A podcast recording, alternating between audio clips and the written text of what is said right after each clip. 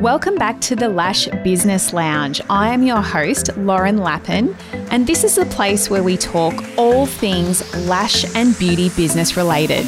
Hello, and welcome back to the show. Today, I haven't got one topic to talk about. This week, I posted on my Instagram stories a little question box, and I've just come back from the International Lash Masters Conference on the weekend just gone, and it was an amazing, amazing, amazing conference, by the way. If you haven't already bought tickets yet for the Gold Coast one in March next year, please hurry and do that. They are going to be sold out. So just head to International Lash Masters Instagram. I think there's a link in their bio just to book the tickets. But get on that. I mean, who doesn't want a little all expenses paid by your business getaway to the Gold Coast? Yeah, am I wrong? But anyway, I had so many different conversations with different people at the conference and I had so many questions about what I should be talking about on the podcast. So I decided to pop a little question box up on my stories this week when I got back and I was bombarded with questions, you know, content topics to talk about on this podcast. So I thought for today and for the next episode, I'm going to answer some of them because a lot of them weren't, you know, detailed enough to form a whole podcast episode around. So I will answer as many as I can um, in the time that I've got. So they're going to be quite broad, like different topics, and I will read out the question and then I'll answer them as best as I can for you. So I hope you enjoy today's episode and yeah, if you have anything you want me to speak about, don't hesitate to reach out on Instagram. My handle is at Lauren Lappin underscore. So, the first question that I have here is gaining clients in a saturated area. There's 14 techs on my commercial strip. Okay, I don't like it when people say the industry is oversaturated, my town's oversaturated my area, my commercial strip is saturated, oversaturated. I'm sorry if I offend you with this one, but it's true. If you feel that the market is oversaturated where you are, you're not doing enough to stand out from the crowd. I'm sorry. I'm just putting it out there. My area is saturated. There are plenty of different places for clients to go to have specialist lash and brow services you know, in the beginning, it wasn't always that way.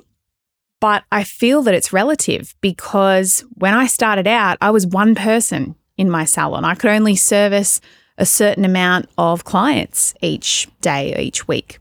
And I've added to my team over the years. And now, you know, I can have a bigger impact. I've, I can service a lot more clients in my salon because I have more staff. So I've needed to keep up with demand. You know, I need more clients to fill those beds. And as that's happened over the years, so has my competition. My competition's increased. So while I have increased my staff over the years, I've added to my team, we've gotten bigger and been able to service more and more clients, so has my competition. It's grown. So many more home salons have set up. So many other salons have opened up along the way. Some have gone as well, they've disappeared, but you know, other ones have popped up along the way. Salons have niched down their offering to be exactly what I, I'm doing. You know, they might have started off as a full service salon and now they're offering just lashes and brows. Uh, so my competition has definitely increased. One might say that my area is saturated. It doesn't matter. I've set myself apart. I am consistent with my social media. I go above and beyond for my clients and I make sure that my team do as well. Last year, I don't know if you follow me on Instagram or you know, you're an avid listener of the podcast, but last year I did a $200,000 refit and total rebrand of my business. So I spent I think about 100 and 175, 180k on a complete new fit out of my salon. We we gutted it and we moved to a temporary location for a month and then uh, reopened back in my usual premises with a completely new look and feel. It was a big, big investment, but it needed to happen. I'd been in that location for, I think, six years and I felt stale. A lot of my clients weren't feeling stale. They said, Why are you spending this money? Why are you doing this? You don't need to. Your salon's beautiful, blah, blah, blah, blah, blah. But I was getting sick of it. So as soon as I get sick of it, you know, it's only a matter of time before my staff get sick of it or my, you know, my clients get sick of it. So standing out from the crowd, being different to everybody else. You know, in the beginning, I set my prices higher than anybody else in my local area. I was double the price. And people called me crazy. They thought that I, I wouldn't be able to get clients at that price. But guess what? I could because my product was far superior to anybody else in my local area. Far superior. I practiced photography. I got models in every chance that I could to do competition quality sets that I could photograph and film so that I would have content to post on socials for months or years to come. Let's be honest, I, I still use content back from way back when of those amazing sets that I used to do. I wanted to stand out from the crowd. I don't focus on what anybody else is doing. I've talked about this on the podcast before. I don't look at what other people in my local area are doing. I don't even know what salons are what.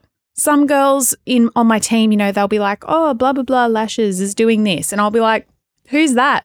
Never heard of them. Don't care. I don't care what their price is.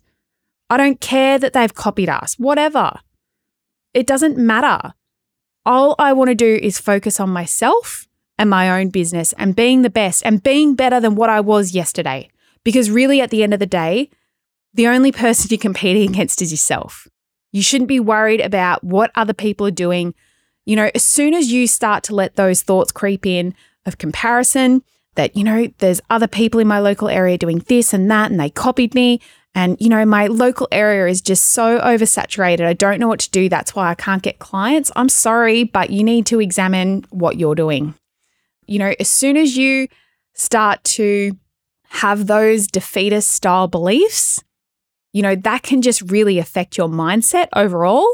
And it's probably going to flow through into your content. You know, you'll just be posting for the sake of it or posting a different photo to the salon down the road because you feel that they copied you or they keep doing things the same or whatever else. But you you need to stand out from the crowd. Think outside the box, and you're not going to be able to do that if you're focused on what everybody else is doing around you. I'm sorry, I have to say it, but as soon as you adopt that mindset of, you know, there's too many other people around, that's why I'm not busy, you need to examine what you're doing and stop thinking about it, stop worrying about other people, and focus on yourself, focus on your own shit. One of my favorite sayings focus on your own shit. When you do that, you will only grow and you'll stop having these problems or, you know, thoughts about other people. Okay, second question that I've got here is advice on how much should your salon rent or rates be versus your earnings. Now, I mean, for me, this is a no brainer, but I can't really give you a ratio.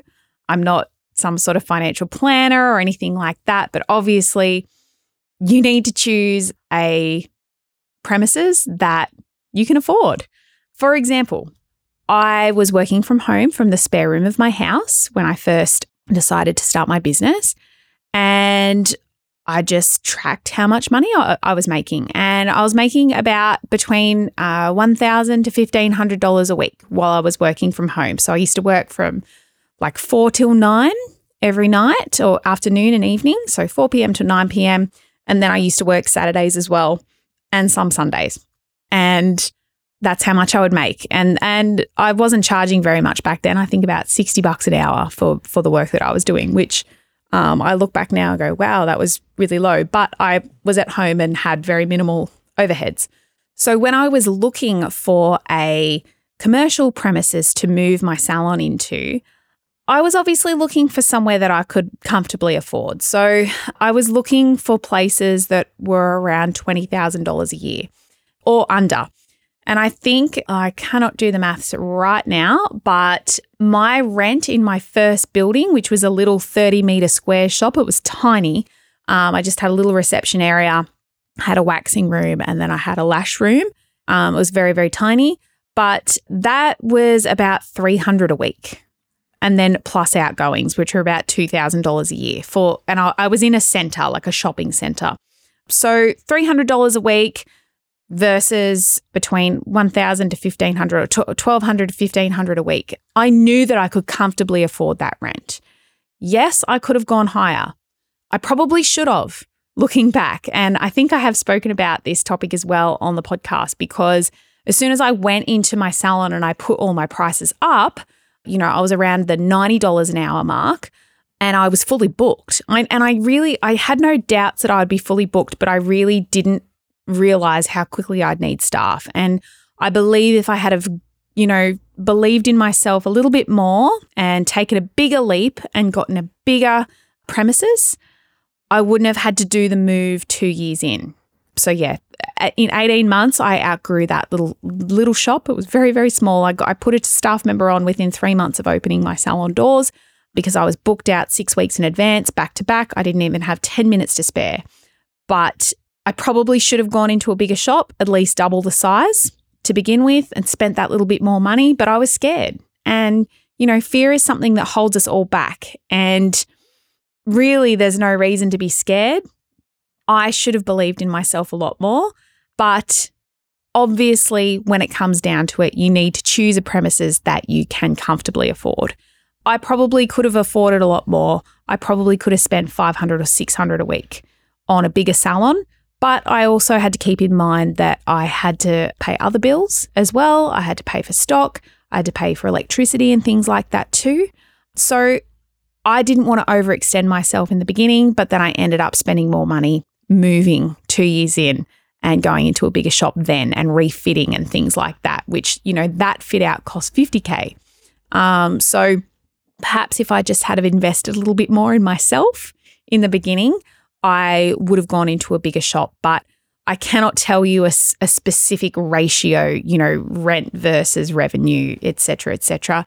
I would just advise you to uh, get a place that you can afford. Don't overextend yourself. You don't want that stress. So, you know, if you're going from home or you're renting a room somewhere and, you know, you're making $1,000 a week, don't go and rent a shop that costs you 900 bucks a week because you're not going to have any wiggle room there. So, makes sense, yeah. Um, if you've got any more questions, though, please shoot them through to me. Um, I'm more than happy to help or if you, you know, want to book in for some coaching or something like that for advice on going from home or renting space in somebody else's salon to your own commercial salon, um, I am here to help you. Um, and I can definitely give you advice and coaching on that. So just feel free to reach out and send me a DM on Instagram. It's at Lauren Lappin underscore. Now, my third question here is a really interesting one. And I've got a couple of stories to tell, but I'll try and keep it quick. Uh, this one is letting go of staff that you're too close with. For example, a family friend. Letting them go, you're just going to have to do it. You're going to have to be an adult and have that uncomfortable conversation. because once you're already in it, you're in it. And I would say that the pain of keeping them on and it's not working for you, it's actually uh, hindering your progress or it's stressing you out. It's making you feel worse that you're actually you've got them employed and and it's just they're not performing or whatever it is. The pain of that ongoing, I think outweighs the pain of having a 5 or 10 minute conversation that's uncomfortable at the time, but then you can feel relief straight after. So, obviously, you need to observe any legalities that you might have to, you know, if they're employed in a permanent position, you may have to give them warnings. You may have to give them a written warning, etc., etc. You may have to give them a chance to improve by giving them measurable milestones. You know, you need to achieve this and this by this date. Otherwise, you know, your employment may be terminated, etc., etc. If you need advice on this and you're in Australia, I recommend that you reach out to Fair Work. Don't be scared of them. They're not out to get employers. They're actually there to help you. So you can ring them, it's free. You can ask for advice, and they will give you the most up to date advice. And if you're in another country, you know, maybe seeking legal representation. Um, there's different laws everywhere across the world, depending on where you are. on, you know, hiring and firing employees. But just have the uncomfortable conversation. I promise it's going to be worth it. I have been through this a couple of times, but look, I am just going to say prevention's probably the best thing. Don't hire friends or friends of family or family. I've been down this road and very stupid. Uh, very stupid on my part. I always try and help people, and you know uh, that's my first instinct. I'm a, I'm a helper. I want to help people, and I have given people jobs and it has definitely not worked out. And I've been in this awkward position, or they've quit and then it's awkward, or, or whatever. I don't think these people listen to my podcast, so I'll just quickly recap on on the story. But the first person I employed was my mum, and it was in my wholesale business, Runway Lash Co. So uh, wholesale lash extension supplies and products, and I, I thought, you know, oh, my mum, she doesn't have much money. Um, I'm going to help her. She's going to, ret- she wants to retire from her full time job. And I thought, oh, it'd be really good because she can just come over in the afternoons and, and pack all the orders for me and take them to the post office. That's going to take a real load off my workload, my very full workload. And, you know, I can trust my mom. She's really, she's quite smart. You know, she's going to be good at this. And you know, she's really good at wrapping presents. So, like, she's one of those people that wraps up presents like so neat and they look they look like they belong in a magazine. Anyway, so I employed my mum and it was okay in the beginning. Uh, she made quite a few mistakes, unfortunately. And, you know, mistakes are costly when you're running, you know, an e commerce store because if you've sent the wrong product, you've either got to arrange to have it picked up and and you know shipped back to me or half the time I'd just say look it's not worth sending it back. You keep it and I'll send a replacement. So I've got to send the replacement product and I've got to send you know pay for postage again. And it's my time as well. So the mistakes were starting to add up and they were getting quite costly and then there was just you know the emotional part of it where you know my mom was just she'd message me and she'd be like oh, I feel really sick today. You know, can you pack the orders? And because it's my mom, I can't say, no, get to work. Um, so that made it awkward. And, you know, other excuses and things like that. And, you know, there was one day where she had something else on or she had an appointment or something and she didn't get to my house till five and she wasn't going to make the post office in time for shipping that day. And I had a guarantee on my website saying that, you know, all orders placed by 2 p.m. would be shipped the same day. And I was just like, Mum, if you had have told me that you weren't going to make it in time, I would have just done all this myself. I've been here this afternoon. I had the time to do it. Yes, not an ideal situation, but I could have done it. I could have made it happen. And that is better than letting customers down. So awkward situations with family members. Uh, I also employed my sister at one point to do engagement on my social media channels. And I would have thought that, you know, a 19 year old uni student would enjoy just laying in bed, liking and commenting on people's stuff for $27 an hour. But turns out she wanted to make coffees and, you know, work in a busy cafe instead which is fine, each to their own. I know what I would have preferred doing at, at that age. It was certainly easier work, laying in bed, liking and commenting on people's stuff on socials. And I've also employed friends and Unfortunately, that hasn't worked out very well either because, you know, I just feel like you can't be a proper boss to them. You are worried that you're going to hurt their feelings and you can't be a good mentor to someone that you're already friends with, I feel.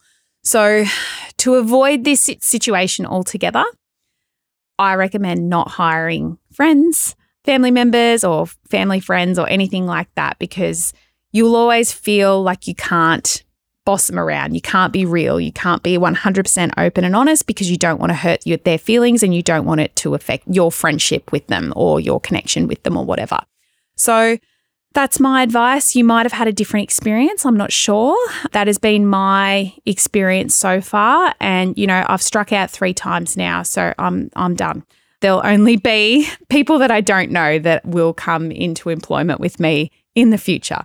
So, yeah, try not to get yourself into the situation. And if it's too late, if you're already in the situation and you need to end it, just remember the pain and suffering that you'll feel from a 10 minute conversation is far less than letting something go on for months or years that is stressing you out or is just not working for your business. So that is all I've got for you today, guys. I hope you enjoyed this Q&A session and I have a few more questions coming up next week. So like I said, if you have anything you want me to talk about, please feel free to reach out. And always, if you find that you are getting value from this podcast. You know, I mentioned earlier in this episode, I'd just been at the Lash Masters conference on the weekend in Sydney, and I had so many of you come out and say, I've learned so much from your podcast. And if that's you, if you have learned a lot from my podcast, I would so appreciate if you left a rating review. Just took a couple of minutes out of your day after you finished listening to this and, you know, pop a five star uh, rating there and a little review this means that the podcast actually gets pushed out to more people like you that would also, you know, find the information that I'm putting out there and helping you guys with, you know, get to them and help them as well. So I'll be forever grateful if you could do that. But that is all I have for you today, and I'll see you all online soon.